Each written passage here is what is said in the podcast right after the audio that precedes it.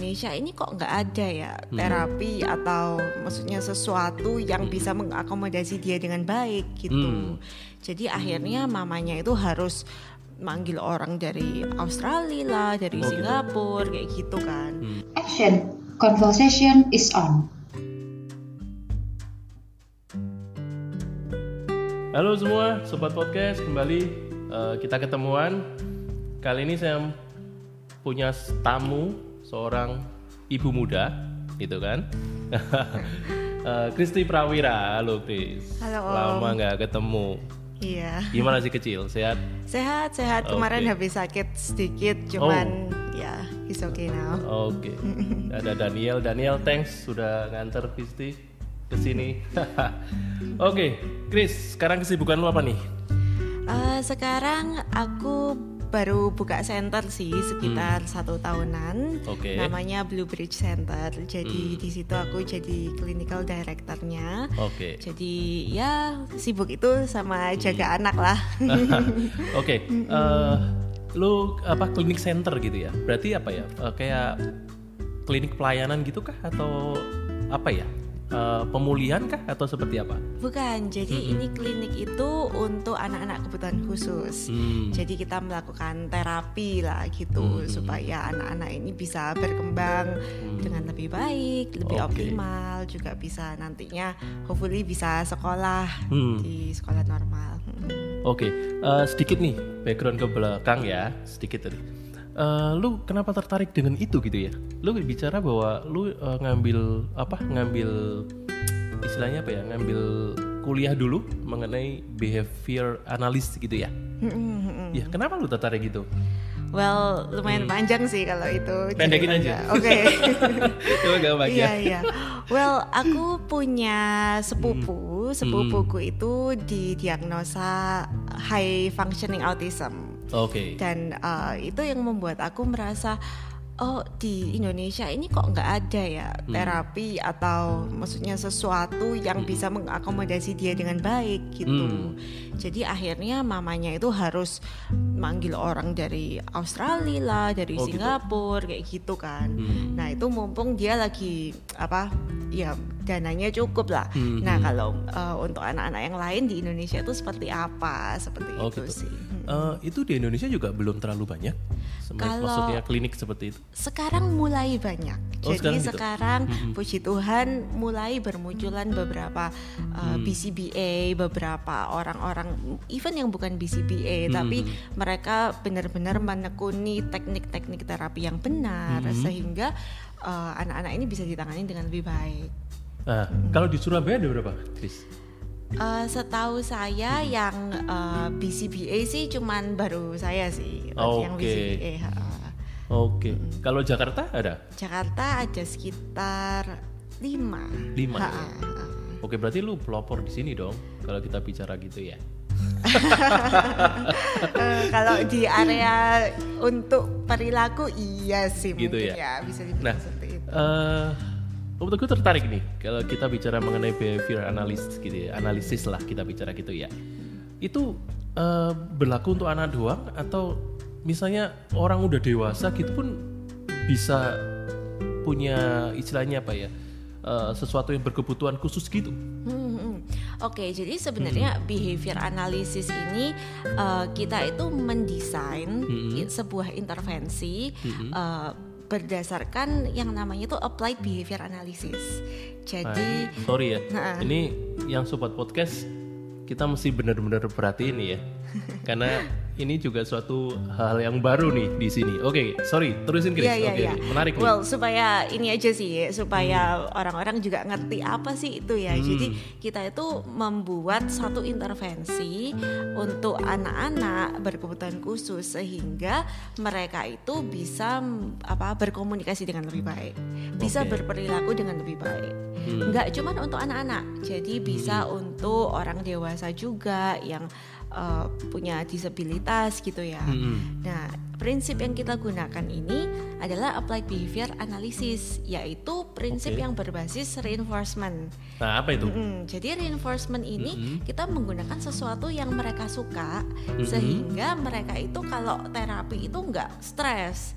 Nah Oh, kalau yang dulu-dulu memang eh, kalau untuk kebutuhan khusus mereka kalau dengar yang serem-serem itu ya ada Hmm. yang diikat, Ya, ya, ya, ada ya, yang betul. pokoknya ada namanya kursi autis jadi mereka harus ditaruh di Oh, oh, oh. Pojok terus di apa ya kayak ditahan Oh, gitu. oh, oh.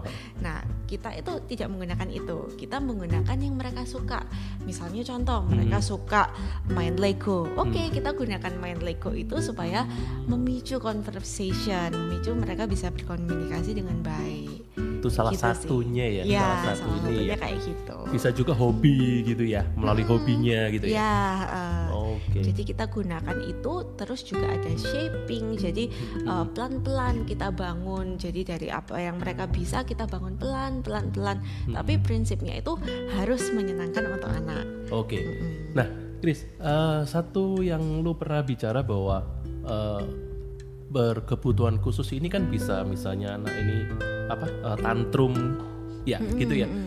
Eh, lalu eh, kadang nangis yang apa ya, nangis yang menjadi-jadi gitu ya. Jerit-jerit Eh, gitu eh, ya. yang nggak ada alasannya gitu kan, kayak Ya, gitu-gitu ya. ha, ha, ha. Selain apa, selain autis dan sebagainya kan gitu ya. Eh, ya, sorry ya, eh, aku nanya nih, tantrum tuh apa sih? Oke. Sorry. Oldies. Oh nggak apa-apa. Tantrum itu Oke. sebenarnya definisinya itu bisa banyak banget. Hmm. Tapi kalau pada umumnya yang orang tua tahu ya, jadi mungkin nangis-nangis, teriak-teriak yang berkepanjangan, Mm-mm. mungkin bisa gulung-gulung di lantai, Mhm. eh, bisa mungkin even sampai melempar-lempar. Jadi kemarahan anak yang em, meledak, lah Meledak-ledak ya. gitu ya? Hmm. Iya seperti itu. Nah, salah satu contoh misalnya, eh aku pernah lihat nih di mall gitu ya, misalnya gitu, ada Hmm. anak ini eh, minta sesuatu, atau aku lupa, apakah mainan atau baju lah, aku lupa. Nah, orang tuanya bicaranya nggak boleh gitu, istilahnya nggak boleh lah. Ya. Dia tuh sampai ini loh, sampai apa ya, eh, nangis, terus nggak mau ninggalin toko, sampai diseret sama orang tuanya. Iya, iya, iya. Itu apakah masuk spesifikasi seperti itu atau maksudnya secara kasat mata nih? Mm, mm, mm. masuk spesifikasi seperti itu atau apa gitu ya? Iya betul betul. Jadi itu eh, bisa dikatakan itu tantrum Hmm. dan eh, apakah itu normal gitu kan? Hmm. Sebetulnya kalau seperti itu itu normal sih. Kalau Hmm. untuk anak yang umur 2 sampai 5 tahun itu Ya. masih ter- eh, bisa dianggap normal. Hmm. Cuman penanganannya itu yang perlu kita lakukan dengan tepat. Oh, Jika oke. kita tidak lakukan dengan tepat, maka itu bisa berkepanjangan. Hmm. Nah itu kalau untuk normal, Ya. kalau untuk kebutuhan khusus, mungkin mereka kan nggak bisa mengkomunikasikan yang mereka mau, jadi Hmm. mereka gunakan itu, Oke. gitu. Nah, eh, kita bicara sedikit mengenai itu ya, mengenai kebutuhan khususnya nih ya. Kita bicara sedikit mengenai itu. Eh, apakah setiap anak gini? Maksud maksud untukku gini. eh, anak ini kan pasti punya refleksi sendiri-sendiri. Eh sorry, bukan refleksi sih. Apa ya nak bicaranya? Ekspresi. Ekspresi sendiri-sendiri kan. Untuk kemarahan, untuk mengungkapkan kemarahan atau mengungkapkan kadang ke mengungkapkan kekesalan, lalu mengungkapkan keinginan dan sebagainya. Kan mereka pasti punya ekspresi sendiri-sendiri. Nah, eh, itu bisa di ngomong kebutuhan khusus nggak? Misalnya kalau yang tadi lu tadi ngomong nih, misalnya dia nangis tuh ya, sampai mamanya sampai mau angkel gitu, terus akhirnya diseret keluar dari toko gitu. Eh, di satu sisi kalau misalnya dia pengen sesuatu dan dia nangis gitu, dia nggak ngomong nunjuk tapi nangis gitu ya, minta gitu. Itu juga termasuk kebutuhan khusus juga. Enggak, jadi kebutuhan khusus itu eh, berbeda dengan perilaku negatif sebetulnya. Nah, ini yang penting. Ya. Oke. Jadi oke. kebutuhan khusus itu misalnya kalau ada diagnosa autisme, Hmm. diagnosa Down syndrome atau banyaklah Ya. eh, diagnosa macam-macam.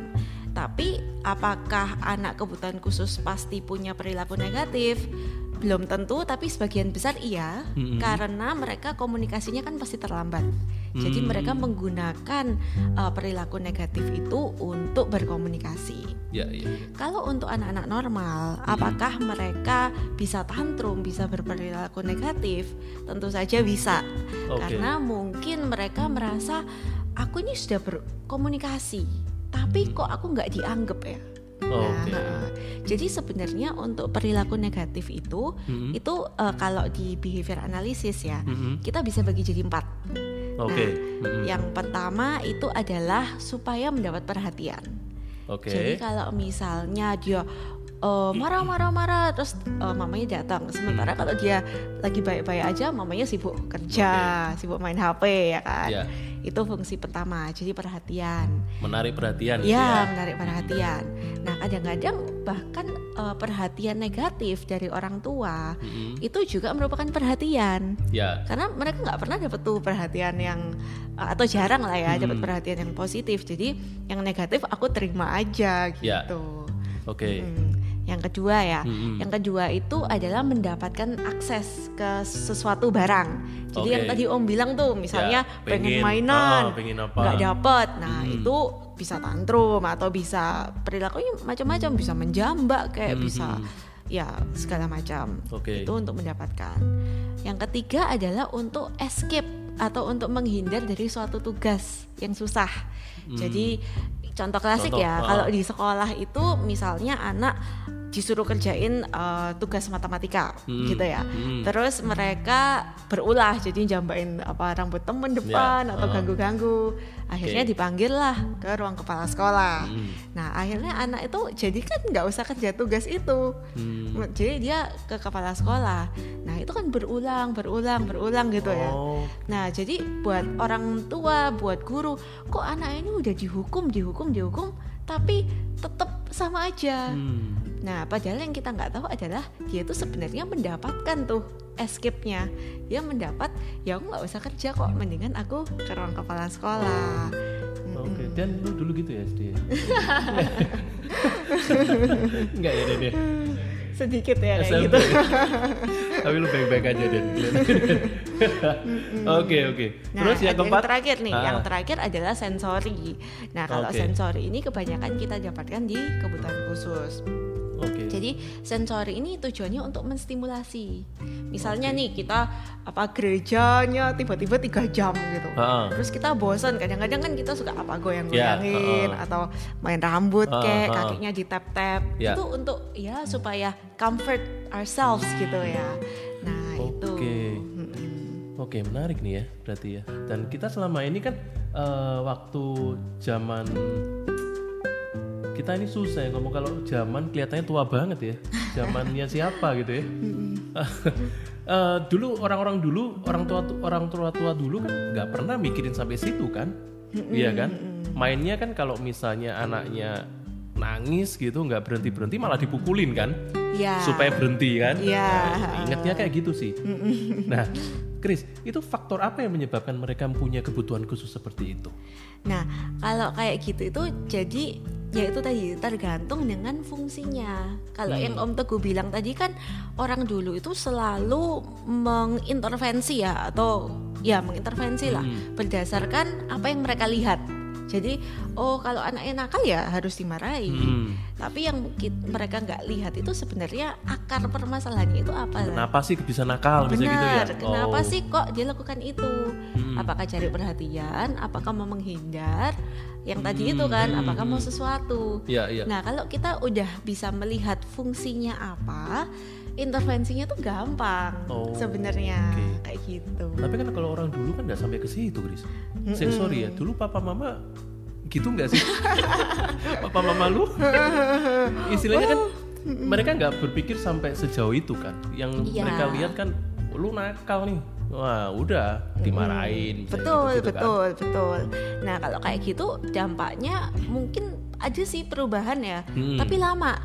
Oh, Kalau oke. kita langsung uh, Masuk fokus pada fungsinya, uh-uh. pada akar permasalahannya itu cepat hilangnya Hmm, uh, oke. perilaku negatifnya itu gitu. Oke, eh, tadi kan kita bicara anak-anak nih ya. Kalau orang tua, eh, sorry, orang yang lebih dewasa bisa juga ya. Bisa, bisa. Heeh. misalnya dalam pernikahan nih, Ya. contohnya ya. Hmm. Eh, maksudnya bukan diintervensi seperti apa sih, tapi prinsip ini juga bisa kita gunakan gitu. Hmm. Misalnya saya sama suami ini eh, buka buka cerita sedikit lah ya. Jadi misalnya suami saya ini lumayan males untuk sikat gigi gitu. Nah, Ini beneran ya? beneran. Oke. Nah, eh, beberapa Oke, oke. hal kalau misalnya saya yang saya lakukan, misalnya saya bilangin, ayo sikat gigi, ayo sikat gigi, Ya malah males. males. Hmm. Tapi yang saya lakukan adalah saya berpikir, oke, kenapa ya kok dia nggak suka sikat gigi? Hmm. Mungkin dia itu eh, apa udah capek, males effortnya ke kamar mandi Oh, gitu iya, kan. iya, iya. Jadi yang saya lakukan, saya ambil sikat giginya, saya berikan ke dia Untuk untuk supaya ya sikat supaya gigi. mau nggak mau kan dia udah pegang tuh sikat Ah. giginya kan jadi ya dia anyway harus jalan ke kamar mandi Oke. kan untuk sikat gigi Nah, pernah nggak lu kasih sikat gigi setelah itu dipegang doang? Dia nggak ke kamar mandi. pernah sih pernah tapi akhirnya kan dia kayak apa ya ketiduran and things like Iya. that gitu Heeh, Oke. tapi um, most of the time it works sih, Ya, ya. ya. biasanya sih gitu sih. Oke, nah eh, jadi berkebutuhan khusus itu nggak nggak harus mulai dari anak-anak terus berkembang sampai dewasa nggak ya. Jadi di dewasa pun kadang bisa bisa tiba-tiba dengan kondisi misalnya kayak tadi kita ngomong pernikahan gitu dia bisa oh kebiasaannya dulu dia gini gitu ya. Nah itu bisa ke bawah gitu ya. well itu bukan kebutuhan khusus sih kalau itu lebih ke perilaku ya om ya Oh sorry sorry Ya, beda-beda ya. beda beda, sih ya. jadi kalau kebutuhan khusus itu mereka memang dari lahir Hmm. punya kebutuhan khusus jadi misalnya ada autisme ada down syndrome eh, ada Ya. yang lain-lain kayak gitu Berarti beda ya berperilaku khusus dengan kebutuhan khusus. Ya berbeda Beda ya? perilaku negatif dan ya atau perilaku yang Kayak let's say tantrum yang kita tadi? nggak suka gitu Hmm, lah Kalau tantrum tadi perilaku negatif. betul betul Oke oke. Kalau kebutuhan khusus misalnya autis atau Down syndrome gitu ya, Ya. dari bawaan dari lahir. betul betul Oke. ya Mulai ngerti nih ini bahasa penting nih. nah, eh, kalau gitu yang misalnya yang berperilaku negatif itu bisa permanen atau enggak, Chris? Per- perilaku negatif enggak Se- kalau cuman Hmm. perilaku negatif tanpa ada uh, diagnosa tertentu should not be permanent Oke. Ya. Hmm. tapi kalau misalnya sebagai orang tua kita tidak mengintervensi dengan tepat Hmm. maka itu nanti bisa kebawa sampai dewasa dan kalau Hmm. sebenarnya kalau sudah dewasa misalnya anak punya tantrum gitu ya Ya. terus tantrumnya itu setiap tantrum dikasih mainan Hmm. tantrum lagi kasih mainan supaya diem kan Hmm. nah pada saat mereka besar mereka akan menggunakan itu untuk mendapatkan yang mereka inginkan Oke. dan mereka merasa tervalidasi dengan Ya. perilaku ya. tersebut gitu Oke. mungkin bentuknya ber- sedikit berbeda dari misalnya tantrum tapi eh, mungkin perang dingin gitu Ya, sama ya, ya. suami atau istri Ya, bisa kayak uh-uh. gitu Oh, jadi istilahnya perilaku negatif dari mukala dari anak-anak kalau dia tidak di istilahnya apa ya di tanda kutip di dididik uh, lah dididik atau disembuhkan akarnya Mm-mm. ini akan ke bawah betul. sampai dengan dewasa nanti ya. Ya dan itu yang bisa mengganggu nanti misalnya komunikasi sosial dengan orang lain gitu ya. Mm-mm. oke. Well jujur aja saya juga ini sih apa kayak kalau saya merefleksi gitu ya saya Hmm. ini juga orangnya tuh cenderung meledak-ledak kalau Hmm, misalnya ekspresif gitu Eh, eh, jadi kalau misalnya saya ada sesuatu yang apa ya nggak sesuai dengan apa yang saya mau Hmm. saya tuh cenderung kayak nggak bisa aku harus kontrol semuanya ini Oke. dan itu uh, berdampak negatif ke keluarga jadi kayak Hmm. mungkin aku bisa marah-marah uh, lama Ya, gitu ya, ya, ya. nah itu juga mungkin uh, terbawa dari kecil Hmm. juga gitu sih Oke, jadi eh, ya aku jadi lebih tahu nih ke perbedaannya seperti itu ya. Iya. Nah, kalau misalnya kebutuhan khusus selain autis lalu Down syndrome ada lagi nggak? Banyak sekali kalau kebutuhan khusus banyak ya? ya. Heeh. Jadi eh, kita itu kalau di psikologi ada namanya DSM 5. Jadi itu ada satu list panjang gitu, ada apa eh, disorder itu macam-macam. Oh gitu. Ada sensory processing disorder, itu sih em, ya ada autis, ada Down syndrome, ada global developmental delay. Terus belum lagi ada yang masalah-masalah psikologis misalnya kayak skizofrenia lah. Oh, Um, iya, iya. Jadi kalau untuk dibilang apa ya disorders itu super banyak. Hmm. Uh, bisa juga ID ya intellectual Ya. disability seperti itu sih. Nah, kalau misalnya anak telat bicara, Nah, telat bicara ini berbeda dengan em, ini disorder tersebut. Hmm. Kalau hanya telat bicara itu se- harus didiagnosa oleh psikolog atau Hmm. dokter anak ya. oke. Hmm, tapi eh, kalau cuman telat bicara aja di terapi mungkin setahun dua tahun should be okay, nggak akan Oh ada gitu masalah. ya. Ha-ha. Jadi beda ya, beda, ya. Beda, Itu, kalau beda. itu bukan kebutuhan khusus ya. Ha-ha, jadi ada keterlambatan aja, tapi dia bisa mengejar.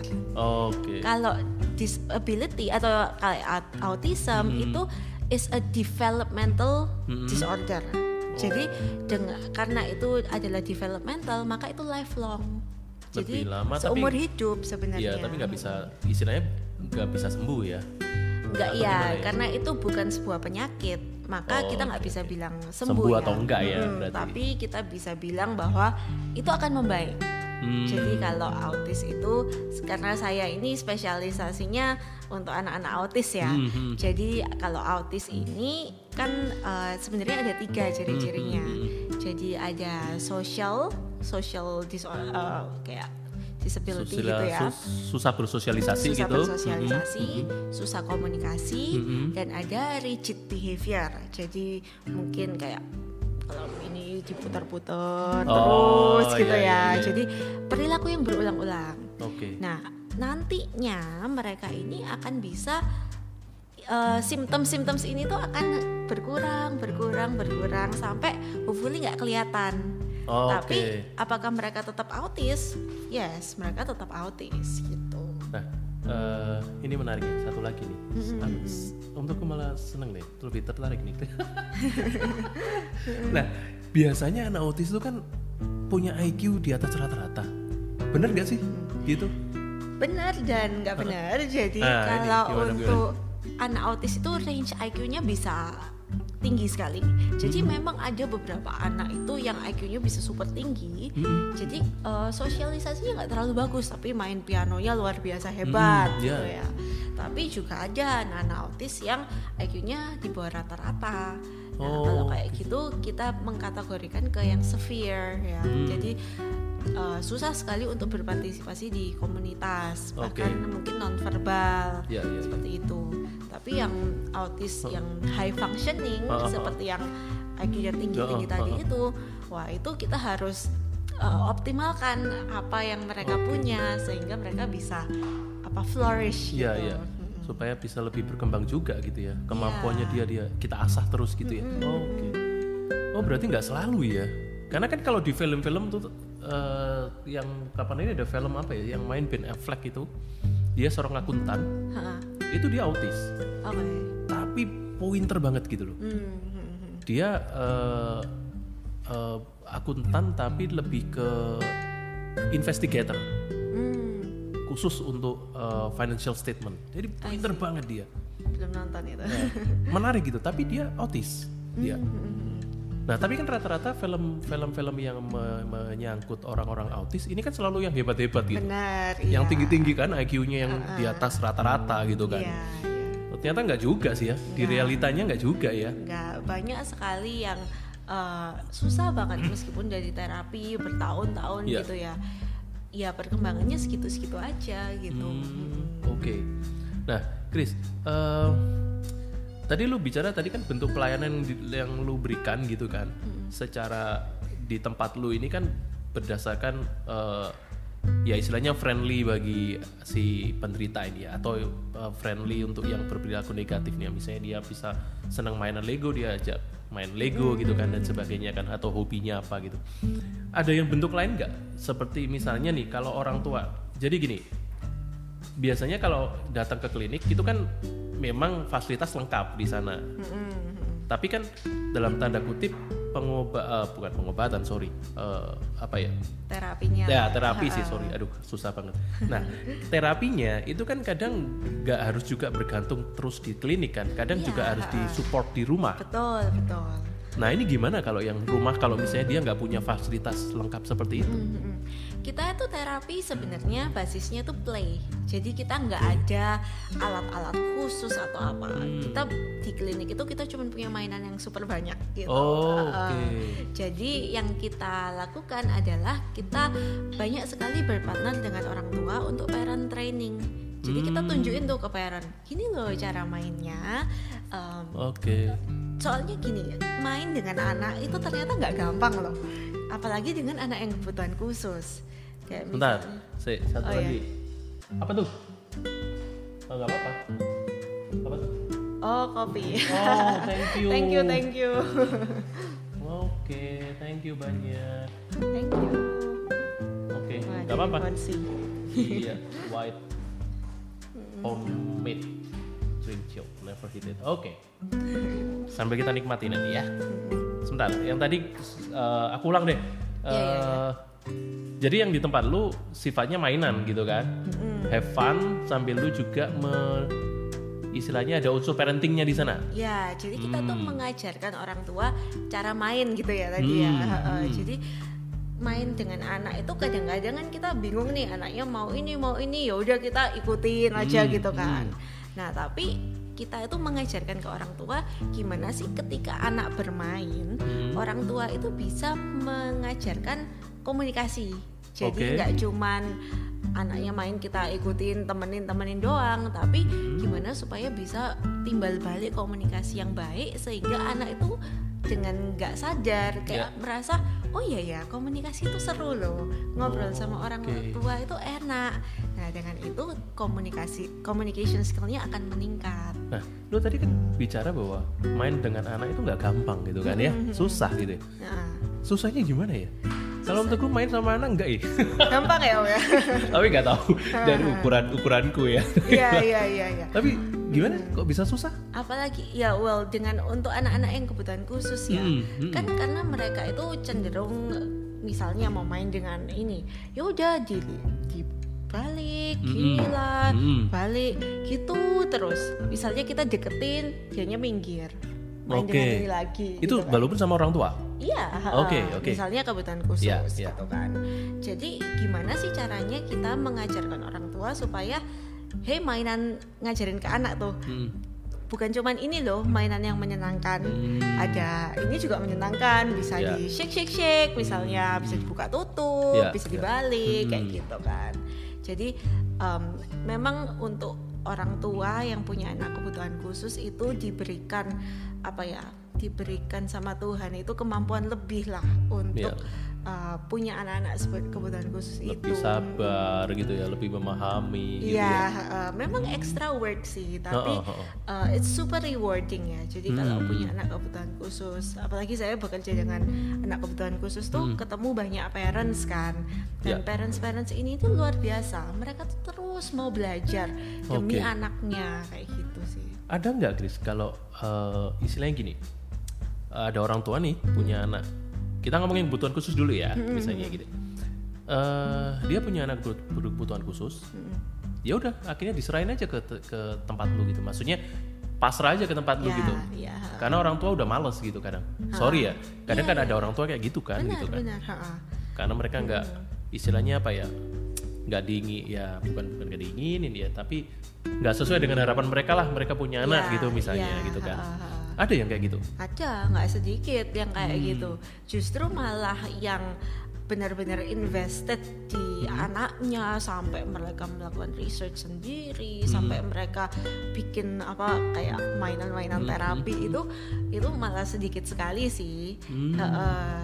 Dan kalau yang untuk orang tua yang mungkin apa ya anaknya banyak misalnya anaknya tiga atau lima gitu Hmm. terus eh, sa- salah satu anaknya Iya. kebutuhan khusus itu ya mereka lebih sometimes lebih cuek lah ya Hmm. Hmm. Nah, eh, kalau seperti itu di tempat lu gimana anunya eh, caranya dalam artian apakah lu juga menanamkan nilai-nilai bahwa eh, eh, bicara sama orang tua misalnya eh bapak ibu ini juga anugerah Tuhan loh. Iya. nggak boleh kalian kalian istilahnya apa ya abaikan biar gitu biarkan kan iya. Heeh, heeh. well kita sih yang kita lakukan adalah kita selalu update ke parents. Jadi Hmm. kita berikan PR tujuannya apa? Supaya parents ini nggak cuman mengikutin apa alur Hmm, terapi gitu-gitu aja tapi eh, kita berikan note pulang kita berikan PR supaya mereka kerjakan di rumah kita Hmm. juga sering eh, jadi terapis sama orang tua itu boleh chat gitu jadi Iya, iya, untuk iya. update. Jadi kita layanannya nggak cuman oke sekali datang minggu depan datang lagi enggak, tapi Hmm. kita mau ini tuh menjadi relationship yang long term sehingga kita tuh saling tahu oke anaknya improve udah Oke. improve enggak. Dan Hmm. kita juga mau uh, encourage orang tua kan. Ya. Jadi setiap kali orang tua ngajarin anak kita berikan mereka praise kayak wah Bu, yang Ibu lakukan tuh udah bagus banget loh. oke Ya, dengan begitu orang tua tuh lebih Motivasi, semangat. ya. Heeh. Nah, Gitu. ada yang berubah nggak? Misalnya dari yang dulunya nggak eh, ignore anak mereka, sekarang mereka jadi lebih lebih apa ya lebih lebih menghargai Ya. gitu kan? Ada yang ada berubah? sih ada Gitu ya? heeh. ada yang berubah ada juga yang nggak berubah Iyalah pasti lah ya, Pasti, heeh. pasti ada positif negatif gitu ya. Nah, eh, kalau sekarang yang berperilaku negatif, Chris, misalnya gitu, berarti kan eh, otomatis pendekatannya kan beda kan ya? ya Iya kan, pasti beda kan. ya Nah, kira-kira ada orang tua yang give up nggak sih? Sebelum misalnya nih anaknya suka tantrum, lalu orang tuanya give up udah Oh. kasih terapi aja. ada yang gitu nggak juga? Atau Um, nggak? well belum sih Oh, belum ya? Iya, the fact that mereka itu membawa anak mereka untuk datang ke terapi itu menunjukkan bahwa mereka itu nggak give up menunjukkan Oh, ke oke. mereka bahwa Peduli mereka itu gitu iya ya. kayak aku mau aku nggak bisa tolong bantu aku kayak Hmm. gitu kan jadi kita bantu mereka berikan um, Hmm. kayak langkah-langkah tips Ya. praktis seperti yang tadi saya bilang itu Hmm, hmm, hmm. terus uh, yaudah mereka lakukan di rumah dan Oke. kalau misalnya dilakukan dengan konsisten itu pasti kok perilaku negatif itu pasti berkurang Bisa hilang nggak? bisa bisa, Bisa hilang ya? Mm-mm, mm-mm. cuman ya itu perlu konsistensi dan tergantung tingkat uh, severity-nya ya Ya, ya. Mm, Nah, sekarang kalau tadi perilaku negatif itu bisa hilang gitu ya? mm-mm. Bisa kambuh nggak? bisa bisa juga Nah, itu faktor Ah. apa ya? Misalnya? Nah itu faktor tergantung dari uh, ini. Nah ada kalau di kita itu ada namanya extinction burst. Jadi Ah, oke. Apa uh, itu? misalnya kita sudah uh, misalnya tadi ya anaknya nangis-nangis minta mainan yang ah. tadi kan. Ah, ah. Nah terus kita intervensinya gimana? Oke setiap kali dia ngomong dengan baik Hmm. kayak mama aku minta belikan truk. Pa- ah, Ya Oke. ngomong baik kan terus mamanya beliin Hmm. oke tapi kalau misalnya dia datang ke toko ah mau ini mau ini Hmm. teriak-teriak itu nggak akan dibelikan itu namanya extinction Oh. jadi oke. kita me- apa ya mengignore bad behavior Ya, ya. ya. ya nah extinctionnya ini bisa misalnya sama orang tua udah kayak udah oke nih Mm-mm. tiba-tiba tuh neneknya Ya, datang sama ha-ha, dia ya. kayak oh nek aku mau ini Hmm. gitu kan dibelikan lah maka itu bisa terjadi lagi Nah, itu kan biasanya kebaya- kebiasaannya kan kayak gitu. ya ya ha-ha, kan? ha-ha. jangan kan sama nenek lah sama opa omanya gitu kan. Misalnya eh, anak eh, ini misalnya dia minta sesuatu nggak dibeli tidak dibelikan nih sama orang tuanya. Mintalah ke misalnya ke omnya. Ya sama omnya dibelikan. Ha-ha. berarti kan seolah-olah sia-sia nih orang tuanya udah bentuk kayak gini tapi orang lain yang rusak. Gimana Iya. kalau gitu? Benar benar. Itu benar banget sih. Makanya kenapa kita jangan ketika kita punya satu intervensi itu harus selesai dulu. Jadi misalnya sama orang tua harus benar-benar misalnya eh, nanti kita buatkan intervensi itu misalnya satu bulan gitu. ya. Jadi selama satu bulan ini nggak boleh ada orang luar yang ikut campur gitu kan tapi apakah itu langsung misalnya sebulan lah ya Mm-mm. sebulan selesai nih setelah itu kan ada orang lain kecampur lagi nah itu nggak apa-apa terkontaminasi nggak? Enggak, jadi Oh, gitu. eh, kita sebagai behavior analis kita mengambil data.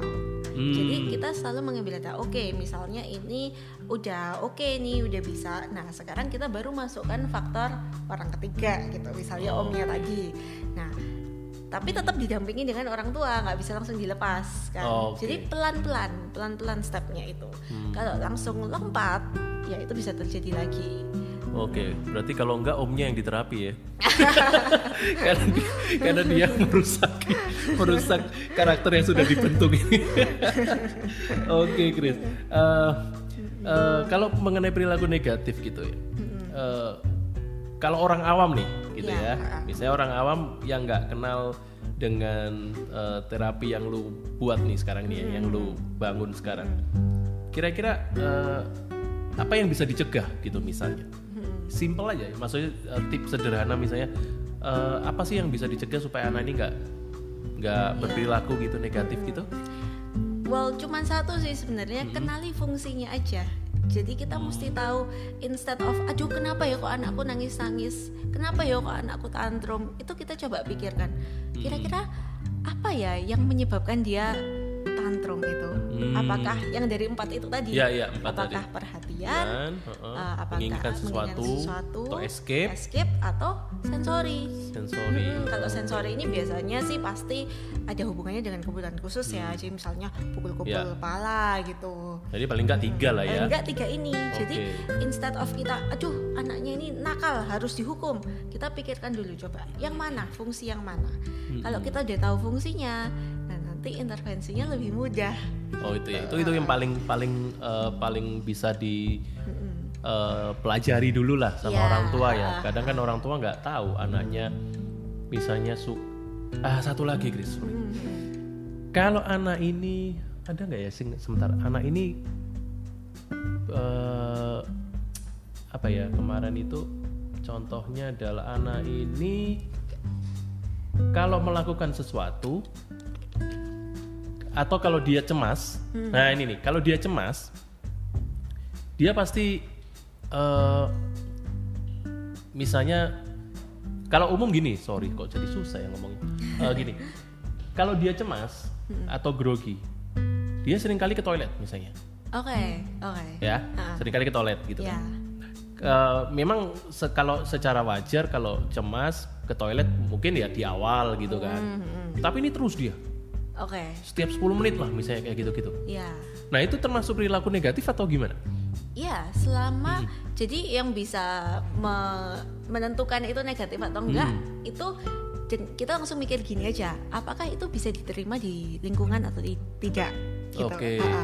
Kalau misalnya Om the fact that Om udah membawa itu kan Hmm. kayak kok kayak gini berarti itu adalah sebuah perilaku yang mungkin bukan negatif banget ya, tapi Ya. mengkhawatirkan Ya. sedikit mengkhawatirkan berarti itu ada perlu intervensi misalnya seperti Hmm. itu nah apakah kita bisa mengintervensi langsung jawabannya nggak bisa lebih baik eh, coba ditanyakan ke behavior analis Oke. jadi misalnya boleh ke saya atau ke beberapa teman karena Hmm. sekarang kan apalagi ini ya kita semua online ya. Ya, ya. Jadi eh, bisa banget untuk kontak teman-teman behavior analis yang lain gitu.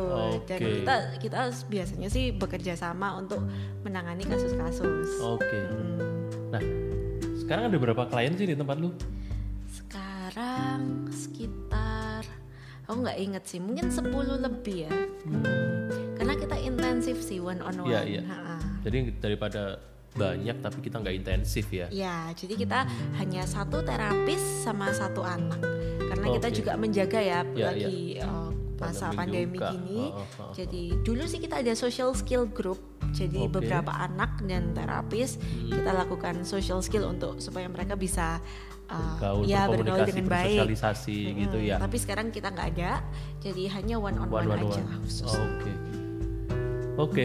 Eh, menarik nih. Ada yang perlu dibanyak digali sebetulnya. Nah, Chris, saran sederhana nih bagi orang tua. Ke- Ya, terutama bagi mereka yang memiliki anak nih ya. Yang yang satu dulu deh, yang berperilaku negatif nih. Lo punya saran apa nih kira-kira? Iya, iya. Um, well, yang pertama, yang paling penting adalah kalau anak berperilaku negatif, Mm-mm. jangan stres, jangan langsung panik. Oke. Jadi orang tuanya harus sabar, tenang dulu. Ya. Jadi melihat itu kepala dingin dulu. Hmm. Kalau langsung tersulut, mendingan orang tua minggir dulu, ya kan? Oh, gitu. Ah, Oke. Itu yang pertama. Nah, Yang kedua, coba dianalisa sendiri gitu kan tadi. Eh, kurang lebih kenapa sih kok dia tiba-tiba kayak gini?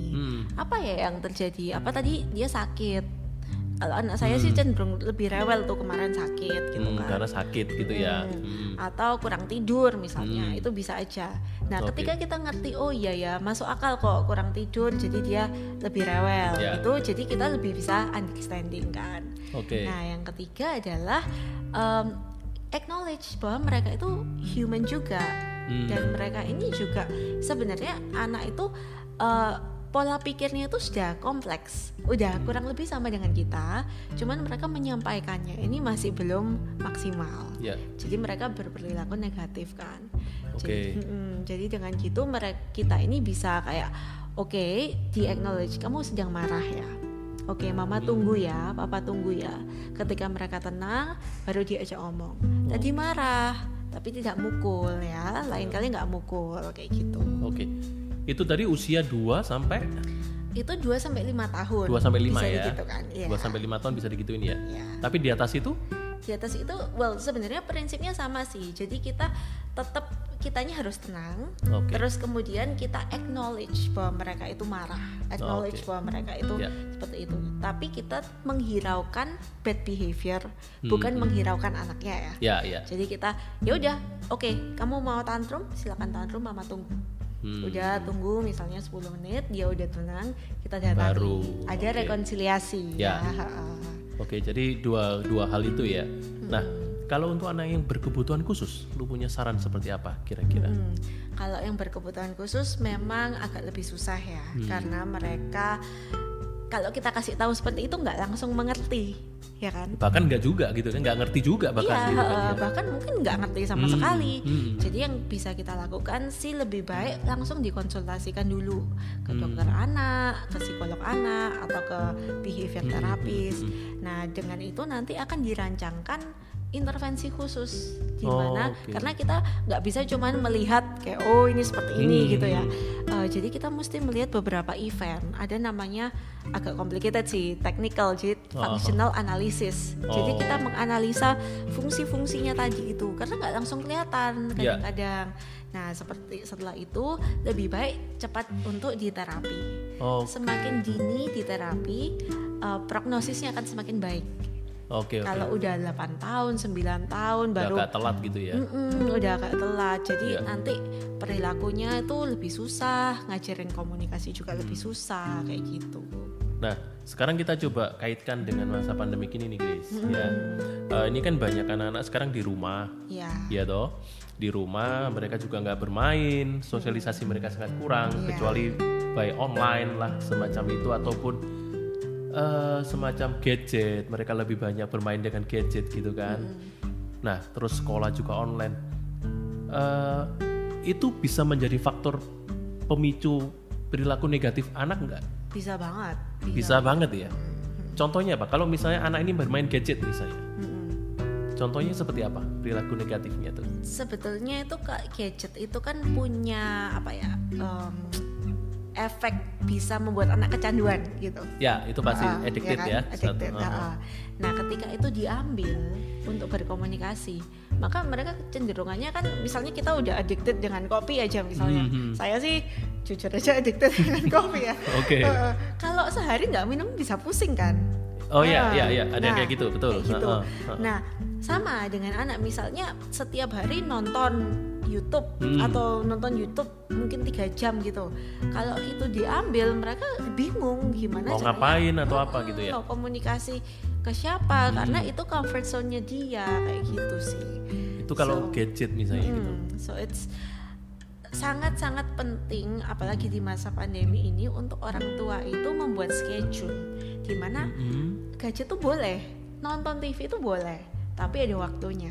Oke. Jadi ada waktu untuk bersosialisasi dengan keluarga, Hmm. ada waktu zoom dengan sekolah, dengan teman-teman, ada waktu bermain gadget.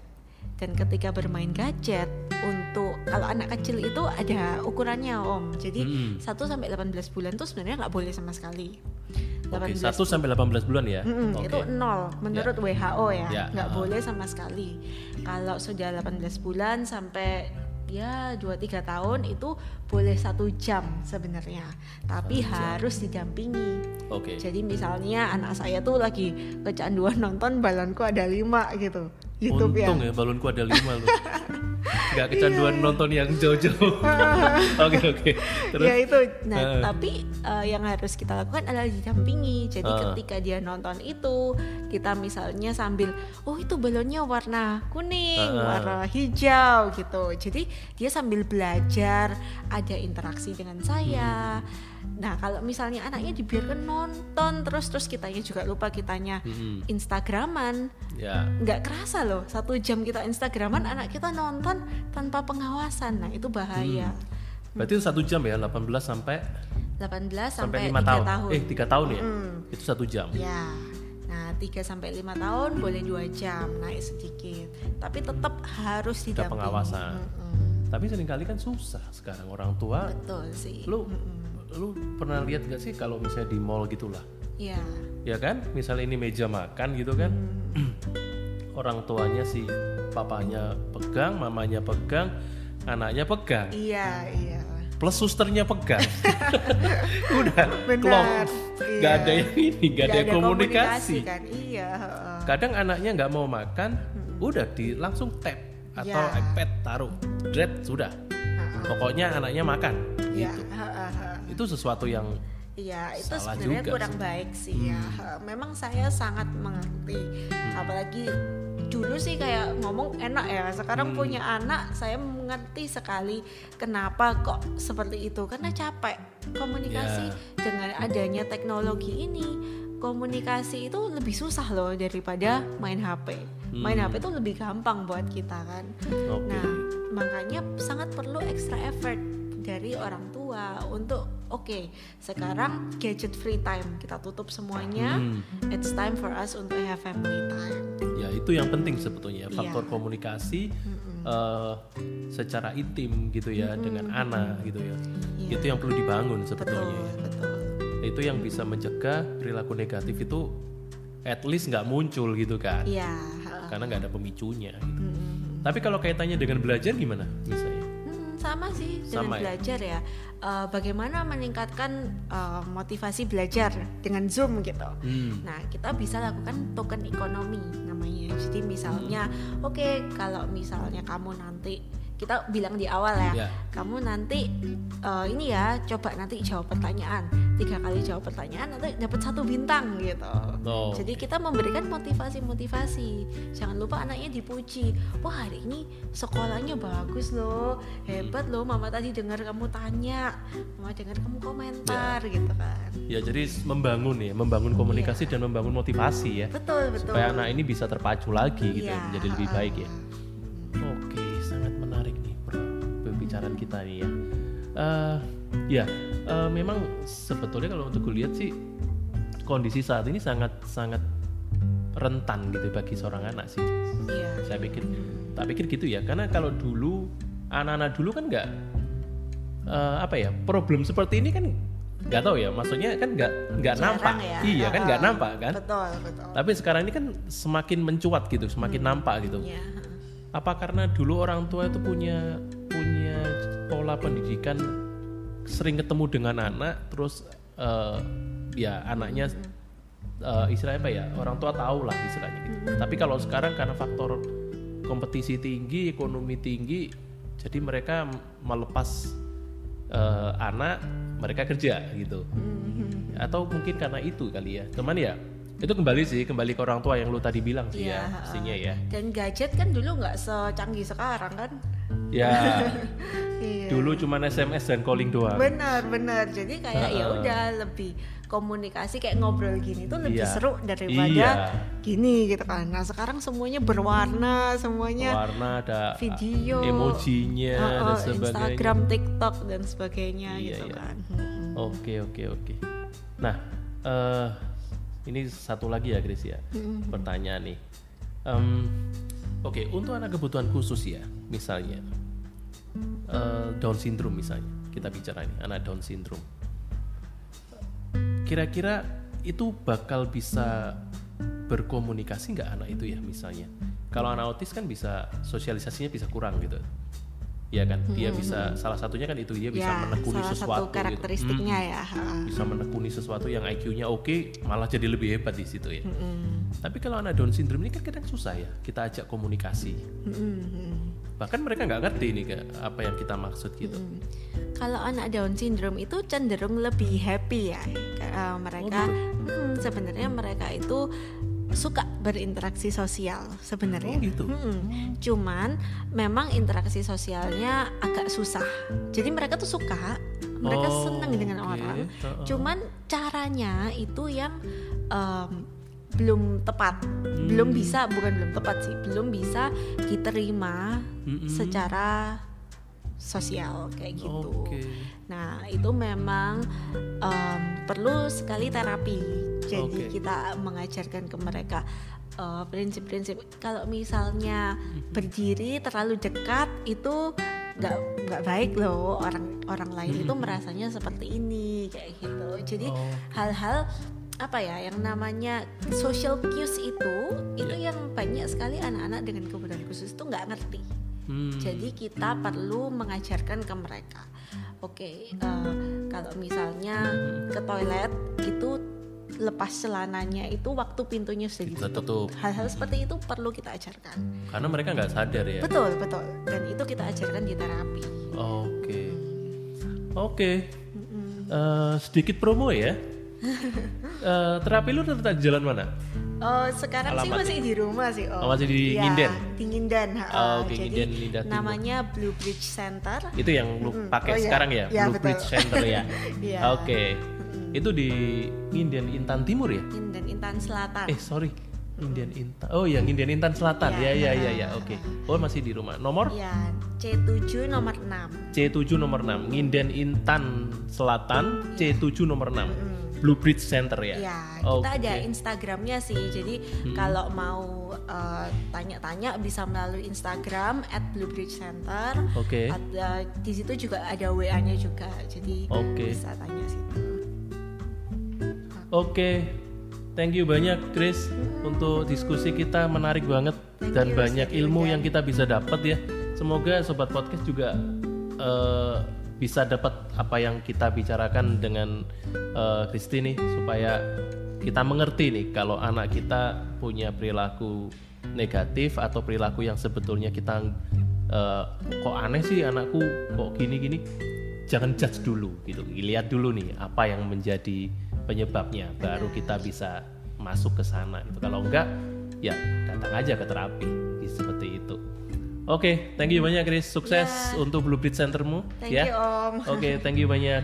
Yuk sobat podcast terima kasih udah mengikuti diskusi saya dengan Kristi semoga ini sekali lagi bisa menjadi sesuatu yang berguna. Tuhan memberkati. God bless. Cut. Conversation is off.